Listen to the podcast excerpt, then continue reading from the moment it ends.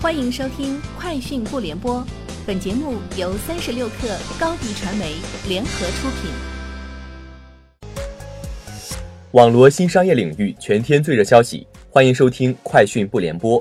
今天是二零一九年四月十五号。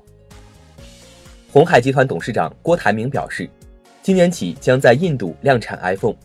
红海长期以来将中国作为主要生产基地。郭台铭表示。印度总理莫迪邀请他前往该国。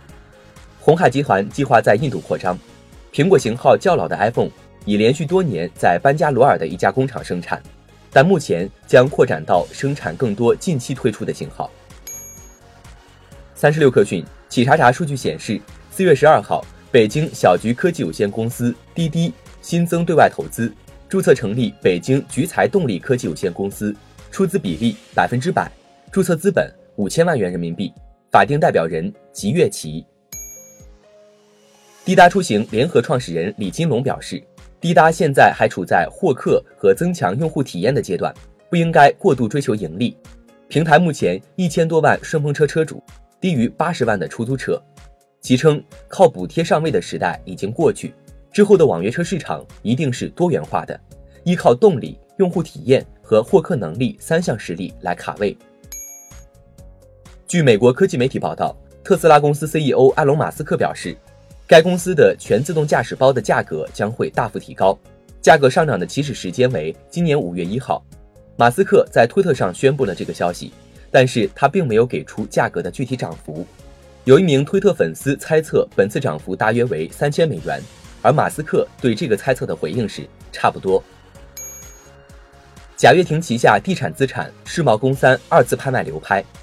阿里拍卖网站显示，该拍卖标的资产为乐视控股北京有限公司持有的北京财富时代置业有限公司的全部股权，资产评估价格为三十二点八九亿元，起拍价为二十一点八七亿元，保证金为一点零九亿元，加价幅度为十万元。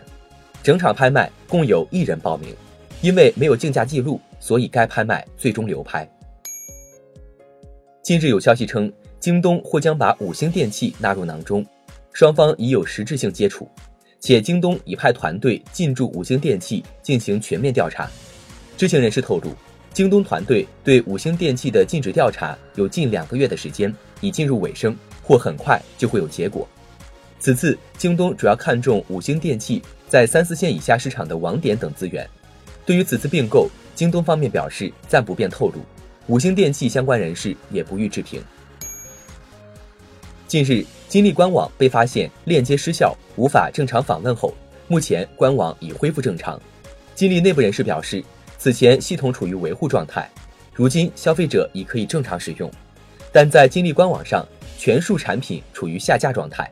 有知情人士认为，金立手机业务不太可能复苏，即使迎来接盘方，这一业务也可能还是没有办法继续，其离开市场太长时间了，且主要的优势资源也大多都会转让。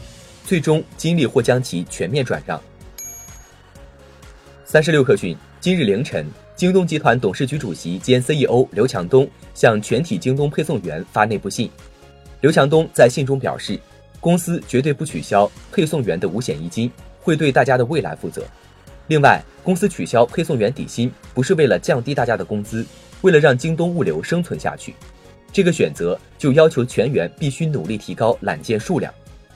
如果扣除内部结算，京东物流去年亏损总额超过二十八亿。如果这么亏下去，京东物流融来的钱只够亏两年的。以上就是今天节目的全部内容，明天见。欢迎加入三十六氪官方社群，添加微信 hello 三十六氪，h e l l o 三六 k 二，获取独家商业资讯，听大咖讲风口，聊创业。